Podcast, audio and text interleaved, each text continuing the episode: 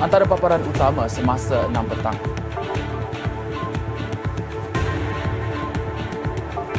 Perdana Menteri hari ini menyuarakan isu Gaza di Dialog APEC.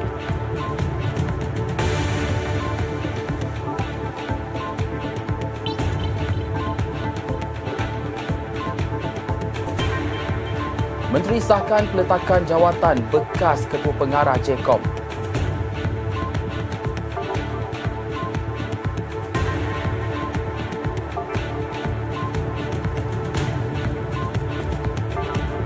Laluan Batang Kali Genting Highlands dibuka selewat-lewatnya Mei dua ribu dua puluh empat.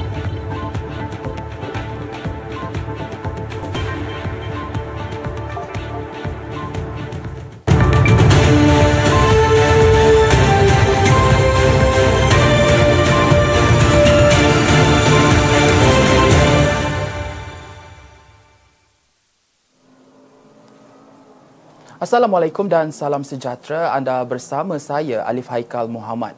Perdana Menteri Datuk Seri Anwar Ibrahim menyuarakan mengenai pertumparan darah yang tidak henti-henti berlaku ketika ini di Gaza. Beliau menyuarakan perkara itu di Majlis Dialog Tidak Rasmi dan Makan Tengah Hari Pemimpin Ekonomi APEC dan yang turut disertai Presiden Amerika Syarikat Joe Biden dan seluruh pemimpin ekonomi anggota di San Francisco hari ini. Tegas Datuk Seri Anwar, yang berlaku di Gaza jelas merupakan pengabaian tanggungjawab moral yang membenarkan kemusnahan besar-besaran berlaku dan mengakibatkan malapetaka iklim. Sejak kehadiran Perdana Menteri di San Francisco, beliau telah membangkitkan isu krisis kemanusiaan di Palestin. Ketika berucap pada syarahan khas di University of California Rabu lalu, Datuk Seri Anwar berkata krisis kemanusiaan di Palestin akan memberi kesan bukan sahaja kepada rakyat Palestin atau rantau Timur Tengah secara meluas, tetapi juga kepada hubungan global untuk satu tempoh yang panjang. Jelasnya lagi, ia adalah pelanggaran undang-undang antarabangsa secara terang. Terang-terangan. Beliau yang juga Menteri Kewangan berkata, negara maju perlu melakukan lebih banyak lagi usaha untuk memikul tanggungjawab dan membantu negara membangun dalam peralihan tenaga. Sehingga kini, lebih sebelas ribu rakyat Palestin terbunuh, termasuk lebih tujuh ribu lapan ratus wanita dan kanak-kanak, manakala lebih dua puluh sembilan ribu dilaporkan cedera. Dalam pada itu, Polis Diraja Malaysia P D R M tidak menerima sebarang laporan ugutan secara langsung maupun tidak langsung susulan pendirian dan ketegasan Malaysia mempertahankan nasib rakyat Palestin. Ketua Polis Negara Tan Sri Razarudin Hussein berkata, bagaimanapun P D R M masih mengumpulkan maklumat dan risikan sekiranya terdapat ancaman dari pihak luar berhubung perkara itu.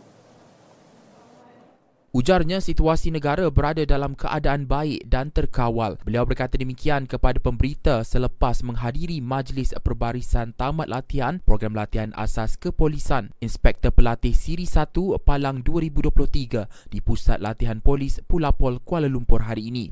Tan Sri Razarudin menjawab pertanyaan sama ada polis menerima laporan ugutan daripada mana-mana pihak berikutan kelantangan Malaysia yang berpihak kepada Palestin. Malaysia antara negara yang lantang menggesa dunia mengambil tindakan segera untuk menamatkan serangan rejim Israel terhadap penduduk di Gaza, mengakibatkan kini lebih sebelas ribu rakyat Palestin terbunuh, termasuk lebih tujuh ribu lapan ratus wanita dan kanak-kanak, manakala lebih dua puluh sembilan ribu yang lain cedera sejak tujuh Oktober. Oktober lepas. Pada dua puluh empat Oktober, Perdana Menteri Datuk Seri Anwar Ibrahim ketika menyampaikan amanat pada Himpunan Malaysia Bersama Palestin di Axiata Arena Bukit Jalil mendedahkan beliau menerima banyak ugutan dari negara luar susulan ketegasan Malaysia mempertahankan nasib rakyat Palestin. Susulan pendedahan Perdana Menteri itu, media melaporkan P D R M akan mengumpul maklumat sekiranya terdapat aktiviti membabitkan ejen perisikan Mossad di negara ini.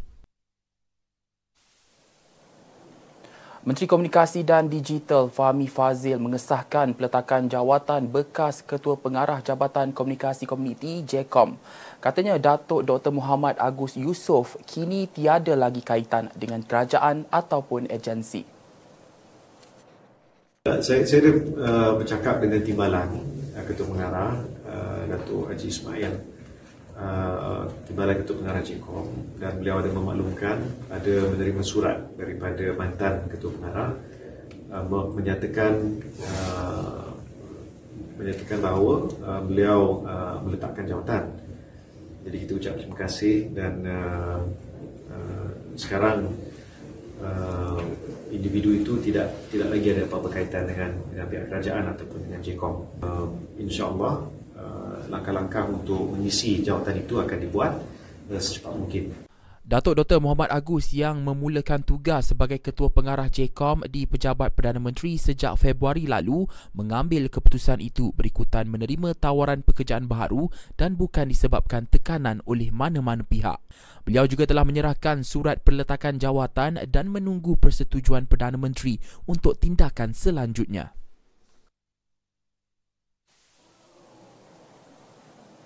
Sebanyak lima ribu enam ratus empat puluh lapan kawasan berisiko banjir dikenalpasti di seluruh negara pada musim monsun timur laut M T L tahun ini. Ketua Pesuruhjaya Angkatan Pertahanan Awam A P M, Datuk Aminurahim Mohamed berkata, ia melibatkan seribu enam puluh enam lokasi di Sarawak, Sabah tujuh ratus sembilan puluh lapan lokasi, Pahang tujuh ratus lima puluh lokasi, Johor tujuh ratus empat puluh lima lokasi, Kelantan enam ratus tujuh belas lokasi, Perak dua ratus lapan puluh enam lokasi dan Selangor dua ratus tujuh puluh satu lokasi. Kawasan lain termasuk dua ratus enam puluh lokasi di Kedah, Terengganu dua ratus lima puluh lapan lokasi, Pulau Pinang dua ratus empat puluh satu lokasi, Melaka seratus dua puluh empat lokasi, Negeri Sembilan seratus dua puluh lokasi, Kuala Lumpur tujuh puluh tiga lokasi, Perlis dua puluh dua lokasi dan Labuan tujuh belas lokasi. Sehubungan itu, beliau mengingatkan penduduk di kawasan terlibat supaya sentiasa berwaspada dan menyiapkan semua dokumen penting dan barang kecemasan seperti ubat-ubatan, lampu suluh dan pakaian lebih awal untuk dibawa sekiranya berlaku banjir atau bencana lain. Dalam pada itu, beliau berkata A P M juga telah mengadakan sebanyak enam ribu dua ratus enam puluh enam siri latihan kecemasan dan persediaan banjir kepada orang awam tahun ini. Menurutnya, ia melibatkan tiga ratus lima puluh ribu empat ratus tujuh puluh empat individu terdiri daripada pemimpin masyarakat, penduduk kampung, pelajar institusi pengajian tinggi dan pelajar sekolah yang dijalankan secara berperingkat. Polis sedang mengesan sekumpulan lelaki yang dipercayai terlibat dalam pergaduhan menggunakan senjata tajam di hadapan sebuah premis di Bandaraya Johor Bahru Rabu lepas bagi membantu siasatan. Ketua Polis Daerah Johor Bahru Selatan, Asisten Komisioner Polis A C P Rauf Selamat mengesahkan kejadian tersebut berlaku, namun memaklumkan tiada laporan dibuat mangsa atau pihak terlibat setakat ini. Beliau berkata siasatan awal mendapati kejadian tersebut berlaku pada Rabu lepas kira-kira sebelas dua puluh lima malam dan punca kejadian masih dalam siasatan. Sehubungan itu, beliau meminta orang ramai yang mempunyai sebarang maklumat berhubung kejadian boleh menghubungi talian hotline Ibu Pejabat Polis Daerah Johor Bahru Selatan di kosong tujuh dua satu lapan dua tiga dua tiga atau pegawai penyiasat kes Inspektor Azlinda Muhammad Khalid di talian kosong satu tujuh dua tujuh enam lima dua lima kosong. Terdahulu tular dua video berdurasi enam saat hingga satu minit dua puluh lima saat yang dimuatnai oleh pemilik akaun Pang Chong di laman Facebooknya yang memaparkan mengenai insiden pergaduhan terbabit.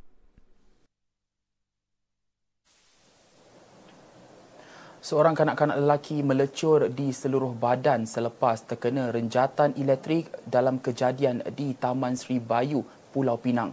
Mangsa berusia dua belas tahun itu ditemui dalam keadaan mengerang kesakitan akibat kejadian yang berlaku berlaku kira-kira jam empat empat puluh lima petang. Mangsa mengalami kecederaan selepas tersentuh perkakasan elektrik di dalam bilik jana kuasa elektrik Tenaga Nasional Berhad T N B. Muhammad Dawish Zarif dikatakan sedang bermain futsal bersama rakan-rakannya sebelum bola itu terpelanting masuk ke dalam kawasan bilik jana kuasa T N B itu. Mangsa dipercayai memanjat pagar yang berkunci sebelum terjatuh ke dalam bilik jana kuasa terbabit. Dia bagaimanapun telah dibawa ke hospital oleh pihak perubatan sebelum anggota bomba tiba. tiba, Ketua Operasi dari Balai Bomba dan Penyelamat B B P Bayan Baru Muhammad Hirman Mat Rozi berkata pihak bomba membuat penilaian situasi bagi memastikan tiada lagi keberbahayaan di kawasan itu sebelum menyerah kepada pihak T N B untuk tindakan selanjutnya. Mahkamah Magistrate Kuala Lumpur hari ini melepas dan membebaskan pelakon Shahnaz Ahmad daripada pertuduhan mencederakan seorang pengawal keselamatan di sebuah kondominium pada Jun tahun lalu. Keputusan berkenaan dibuat selepas pihak pendakwaan menerima representasi dikemukakan Shahnaz atau nama sebenarnya Ahmad Basir Ahmad kepada Jabatan Peguam Negara A G C. Magistrate Atika Muhammad Elias Muhammad Saim berkata pelakon selaku orang kenasaman O K S dilepas dan dibebaskan termasuk wang jaminan dikembalikan selepas mendengar hujah kedua-dua pihak. Sebelum ini, Shahnaz mengaku tidak bersalah atas dakwaan dengan sengaja menyebabkan kecederaan terhadap Izul Islam Awang dua puluh tujuh tahun di kawasan lift pintu masuk sebuah blok di sebuah kondominium di Jalan Duta Mas di Ibu Negara pada jam lapan tiga puluh malam enam belas Jun dua ribu dua puluh dua. Shahnaz, tiga puluh lapan tahun, dituduh mengikut Seksyen dua tiga tiga Kanun Keseksaan yang memperuntuk hukuman penjara sehingga setahun atau denda maksimum dua ribu ringgit atau kedua-duanya jika sabit kesalahan. Hentikan penyebaran kandungan berbau hasutan. Dekati kedamaian, pupuk persefahaman dan jauhi perbalahan. Bersama-sama kita memupuk semangat perpaduan. Hindari sebarang tindakan yang boleh mencetuskan provokasi kaum. Raikan Hari Perayaan di Malaysia bersama-sama dengan mengunjungi antara satu sama lain. Selain mengeratkan silaturahim, masyarakat juga dapat memahami dan menghormati perayaan di Malaysia. Sertai aktiviti kemasyarakatan dan sukan bersama-sama. Dan sebaran mesej positif mengenai kepentingan perpaduan oleh media massa. Sekiranya terdapat maklumat kandungan sensitif, berbaur agama, bangsa dan institusi diraja atau tiga R, laporkan kepada Suruhanjaya Komunikasi dan Multimedia Malaysia S K M M.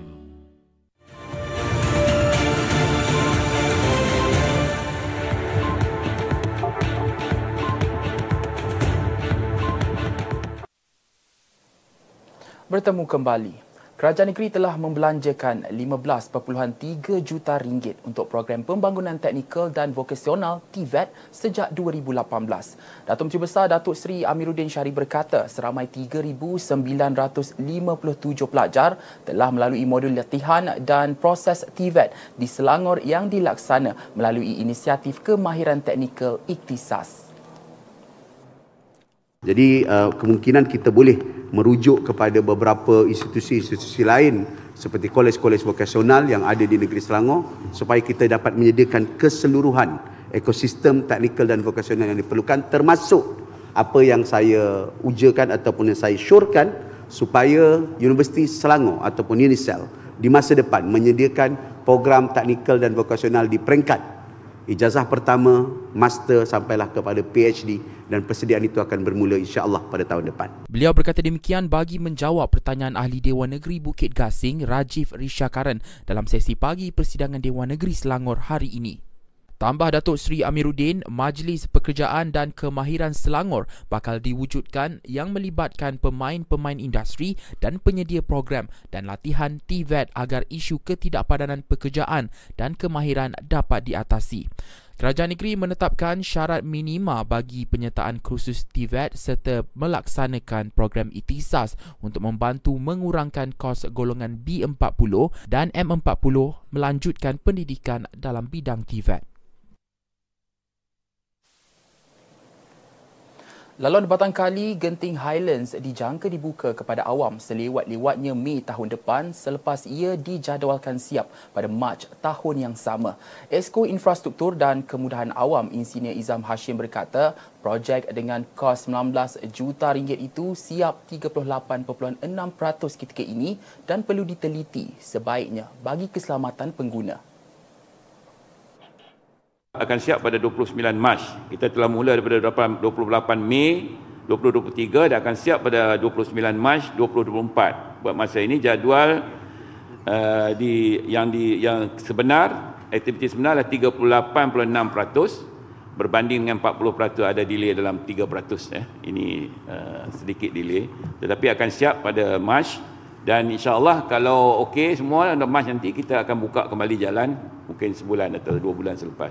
Beliau menjawab pertanyaan Ahli Dewan Negeri Bukit Gasing Rajiv Rishyakaran berhubung status tragedi tanah runtuh di Batang Kali, Hulu Selangor pada persidangan Dewan Negeri Selangor hari ini. Insinyur Izham menjelaskan laporan lengkap tragedi itu didedahkan kepada awam bulan lalu dan ia boleh diakses menerusi laman sesawang Agensi Pengurusan Bencana Negara NADMA. Kerajaan negeri sedia untuk memperbanyakkan program kepimpinan dan literasi politik untuk golongan belia, kata Exco Belia Muhammad Najwan Halimi. Beliau berkata demikian bagi menjawab soalan tambahan daripada Ahli Dewan Negeri Si Jangkang, Datuk Dr Ahmad Yunus Hairi. Saya setuju dengan uh, Si Jangkang untuk kita libatkan ataupun perbanyakkan program dari segi kepimpinan, literasi politik, dan ini selaras dengan perubahan dasar ataupun di peringkat di peringkat persekutuan yang mana sekarang telah memungkin dan membenarkan para pengundi muda di kalangan umur lapan belas tahun ke atas. Jadi kita akan perhebatkan dan perbanyakkan program-program kepimpinan dan juga literasi politik untuk anak muda khususnya di negeri Selangor. Selain itu, katanya satu penyelarasan akan dibuat berkenaan pelantikan Baharu Pegerak Belia Selangor P E B S untuk tahun dua ribu dua puluh empat. Tambahnya, setiap individu yang dilantik perlu mampu mengangkat agenda pembangunan belia di Selangor. P E B S sebelum ini dikenali sebagai Penggerak Belia Tempatan P E B T. Menurut Muhammad Najwan, satu insentif khas atau pengiktirafan diberikan kepada P E B S yang aktif menjalankan program pembangunan belia. Seterusnya, kerajaan negeri bersetuju untuk memulakan program rintis di peringkat pihak berkuasa tempatan P B T bagi menyeragam undang-undang kecil berkaitan operasi serta pendaftaran taskah yang beroperasi di rumah. Exco Kebajikan Masyarakat Anfal Sa'ari berkata langkah itu dibuat berikutan dua siri pertemuan dan perbincangan dengan Kementerian Pembangunan Wanita, Keluarga dan Masyarakat dan agensi berkenaan bagi menyelesaikan isu tersebut. Hal ini bertujuan untuk memudahkan urusan permohonan dan menggalakkan pendaftaran para pengusaha taskah di rumah. Kenapa kita highlight ataupun kita utamakan tentang penyeragaman? Kerana undang-undang kecil di peringkat P B T ini ada yang berbeza-beza. Eh, dari segi uh, syarat pematuhan untuk pendaftaran taskah yang beroperasi dari rumah ini, uh, ada setengahnya yang mengambil kira tentang syarat mesti berada di uh, corner lot. Eh. dan sebagainya. Jadi kita mahu uh, penyeragaman undang-undang kecil yang akan memudahkan akhirnya dan uh, pematuhan kepada syarat uh, dalam akta uh, berkaitan taskah. Beliau berkata demikian pada sesi penggulungan Belanjawan Selangor dua ribu dua puluh empat hari ini. Tambahnya, bagi meningkatkan kualiti perkhidmatan, pengasuhan dan penjagaan kanak-kanak, agenda berkenaan akan dimuatkan di dalam dasar ekonomi penjagaan yang sedang dirangka dan dijangka dilancarkan pada suku kedua tahun dua ribu dua puluh empat. Jualan Esah Ramah J E R pada harga murah akan berlangsung di tiga cawangan Pasar Raya Segi Fresh esok. Cawangan berkenaan adalah di Gombak, Bukit Sentosa dan Ken Rimba dengan aneka keperluan berkualiti. Produk ditawarkan antaranya ayam mentah enam ringgit sembilan puluh sembilan sen sekilogram, daging cube sepuluh ringgit per pack, siakap tujuh ringgit seekor, telur grade B sepuluh ringgit sepapan, tepung gandum dua ringgit satu pack dan minyak masak lima kilogram dua puluh lima ringgit. Kerajaan Selangor membelanjakan subsidi empat puluh juta ringgit untuk melaksanakan jualan murah di dua ribu lapan ratus lima puluh lokasi yang memanfaatkan lebih lima juta rakyat sehingga kini.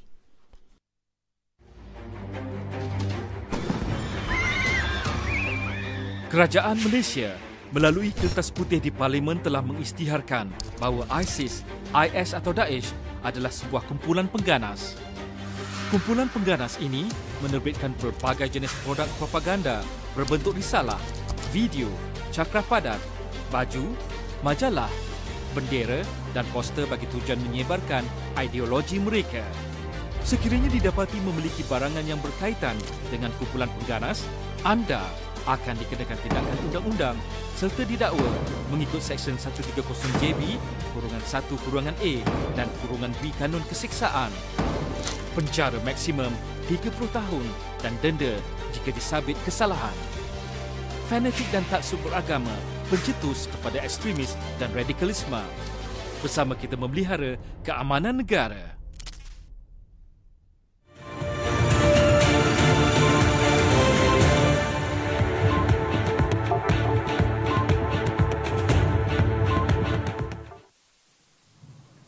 Kita ke berita sukan. Pasukan kebangsaan tidak layak mara lebih jauh dalam kelayakan Piala Dunia dua ribu dua puluh enam jika tidak mampu mengatasi Taiwan. Pengendali skuad Harimau Malaya Kim Pan Gon berkata pasukannya perlu bertarung untuk mengutip tiga mata dalam perlawanan kedua kumpulan di kempen kelayakan Piala Dunia dua ribu dua puluh enam Piala Asia dua ribu dua puluh tujuh. Pan Gon turut berkata beliau menyedari perlawanan di tempat lawan pasti lebih sukar kerana suasana dan tekanan dihadapi. Ujarnya skuad negara tidak layak untuk ke peringkat seterusnya jika tidak melakukan yang terbaik dan berharap untuk menjadi lapan belas terunggul. Jelas beliau kemenangan empat tiga mengatasi Kyrgyzstan semalam menjadi motivasi buat pasukan bimbingannya. Harimau Malaya mempamerkan aksi luar biasa apabila bangkit menewaskan pasukan ranking ke sembilan puluh tujuh dunia Kyrgyzstan di Stadium Nasional Bukit Jalil semalam. Dalam pada itu, Pan Gon turut kecewa dengan kehadiran penonton kerana kira-kira tujuh belas ribu penyokong menyaksikan perlawanan malam tadi. Selepas aksi menentang Taiwan di gelanggang lawan minggu lalu, Malaysia dijadual berdepan pasukan di ranking ke tujuh puluh dua Oman di tempat lawan pada dua puluh satu Mac tahun depan. Skuad Malaysia menghuni ranking ke seratus tiga puluh tujuh dunia, manakala Taiwan ke seratus lima puluh dua. Sementara itu, kemenangan yang diraih pada perlawanan pembukaan menentang Kyrgyzstan semalam masih belum memadai buat skuad Harimau Malaya untuk melangkah lebih jauh dalam saingan kelayakan Piala Dunia dua ribu dua puluh enam Piala Asia dua ribu dua puluh tujuh, kata Muhammad Faizal Abdul Halim. Jentera penggempur skuad negara itu berkata pasukan kebangsaan kini perlu lebih fokus untuk membawa pulang tiga mata dari tempat lawan apabila bertandang ke Taipei untuk berdepan Taiwan Selasa depan. Pada perlawanan malam tadi, Malaysia yang dahulu membuka jaringan ketinggalan satu tiga sebelum bangkit bergaya dengan Muhammad Faizal Abdul Halim menjaringkan gol kemenangan. Dua gol diperoleh menerusi tandukan Dion Coles dengan Arif Aiman Muhammad Hanafi menjadi watak utama keberhasilan empat gol termasuk gol sendiri skuad The White Falcons. Walaupun menjaringkan gol kemenangan, pemain Selangor itu tidak mahu mendabik dada sebagai wira malam tadi. Sebaliknya berkata kemenangan Harimau Malaya adalah hasil kerja keras semua pemain di samping sorakan penonton yang hadir ke Stadium Nasional Bukit Jalil membantu menyuntik semangat.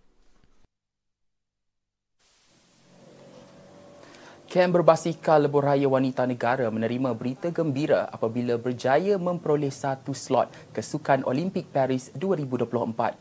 Presiden Persekutuan Kebangsaan Berbasikal Malaysia P K B M Dato' Abu Sama Abdul Wahab mengesahkan slot tersebut diberikan kepada Kesatuan Berbasikal Antarabangsa U C I susulan kejayaan yang diraih oleh pelumba cilik P. Kun Pan. Mengulas lanjut, Dato' Abu Samah berkata, Kun Pan berjaya merangkul pingat emas acara lepas beramai-ramai bawah dua puluh tiga tahun wanita menerusi kejohanan Lumba Basikal Lebuh Raya Asia A C C dua ribu dua puluh tiga yang diadakan di Rayong, Thailand pada Jun lalu.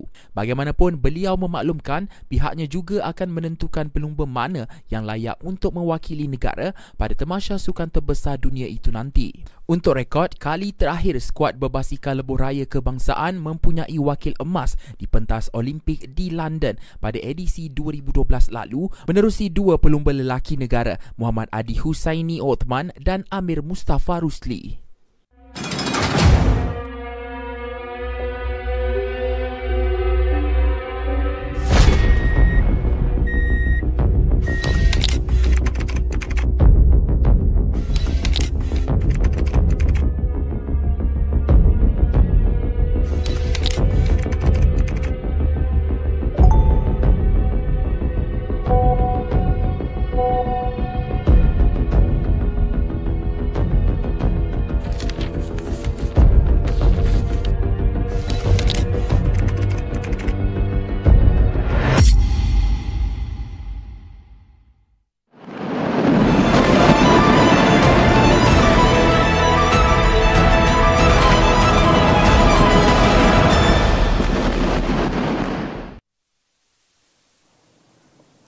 Kita beralih ke perkembangan konflik di Gaza.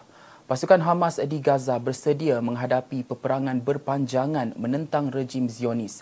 Ketua Biro Politik Hamas, Ismail Haniyeh, memuji ketabahan rakyat Palestin dan penyelarasan kumpulan penentang dalam meleraikan serta melemahkan keupayaan tentera Israel dalam pelbagai bidang. Beliau turut berkata dunia akan menyaksikan Brigad Al-Qassam dan kumpulan penentang mengalahkan pendudukan Israel di Gaza seperti dilakukan sewaktu pemisahan Israel dari Gaza pada dua ribu lima. Tambah beliau, resolusi sidang kemuncak tergempar Arab Islam yang diadakan di Riyadh minggu lalu perlu dilaksanakan segera supaya pencerobohan tentera Zionis dihentikan agar aspirasi rakyat Palestin untuk bebas dapat direalisasi.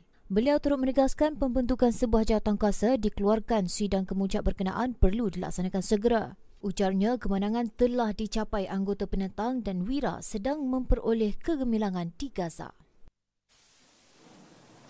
Serbuan ke atas hospital Al-Shifa di bandar Gaza menyaksikan Israel menukar kompleks perubatan itu menjadi berek tentera dan pusat tahanan yang mana pesakit dan kaki tangan perubatan diancam dengan pelbagai bentuk penderaan. Pemantau Hak Asasi Manusia Euromed dalam kenyataan semalam melahirkan kebimbangan terhadap pembunuhan dan hukuman mati kerana pasukannya mengesahkan tembakan di hospital itu sejak minit awal serbuan. Mereka turut menegaskan kompleks Al-Shifa tidak menyaksikan sebarang tembakan selain daripada tentera Israel. Organisasi itu menekankan tentera Israel adalah satu-satunya pihak yang mengawal kompleks perubatan Al-Shifa.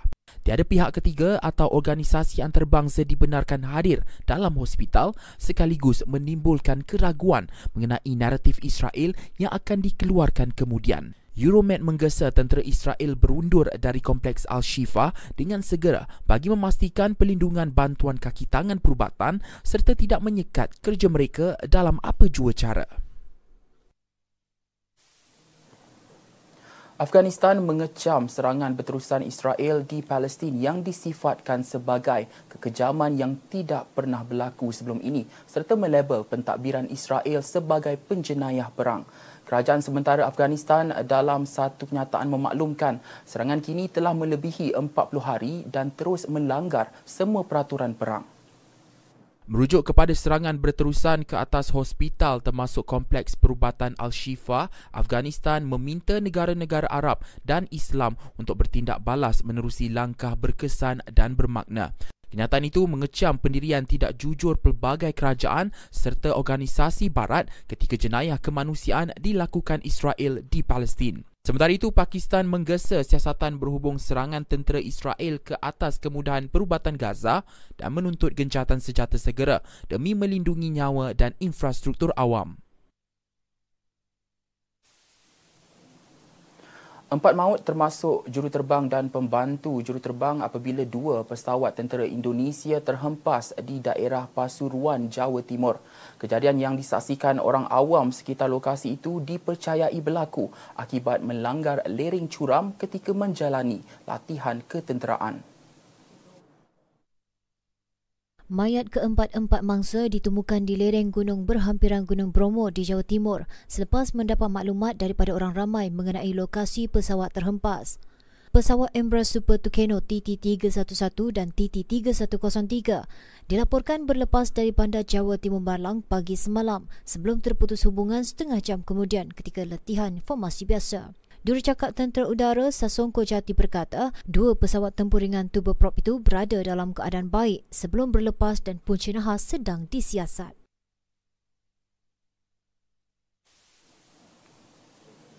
Berita, berita itu tadi mengakhiri Semasa enam Petang. Selamat berhujung minggu. Tak tahu nak bercuti ke mana hujung minggu ini? Kami ingin mengajak anda meluangkan masa bersama yang tercinta, menikmati keunikan dan keindahan yang ada di Tanjung Sepat, Kuala Langat. Saya Alif Haikal Muhammad. Assalamualaikum dan salam hormat.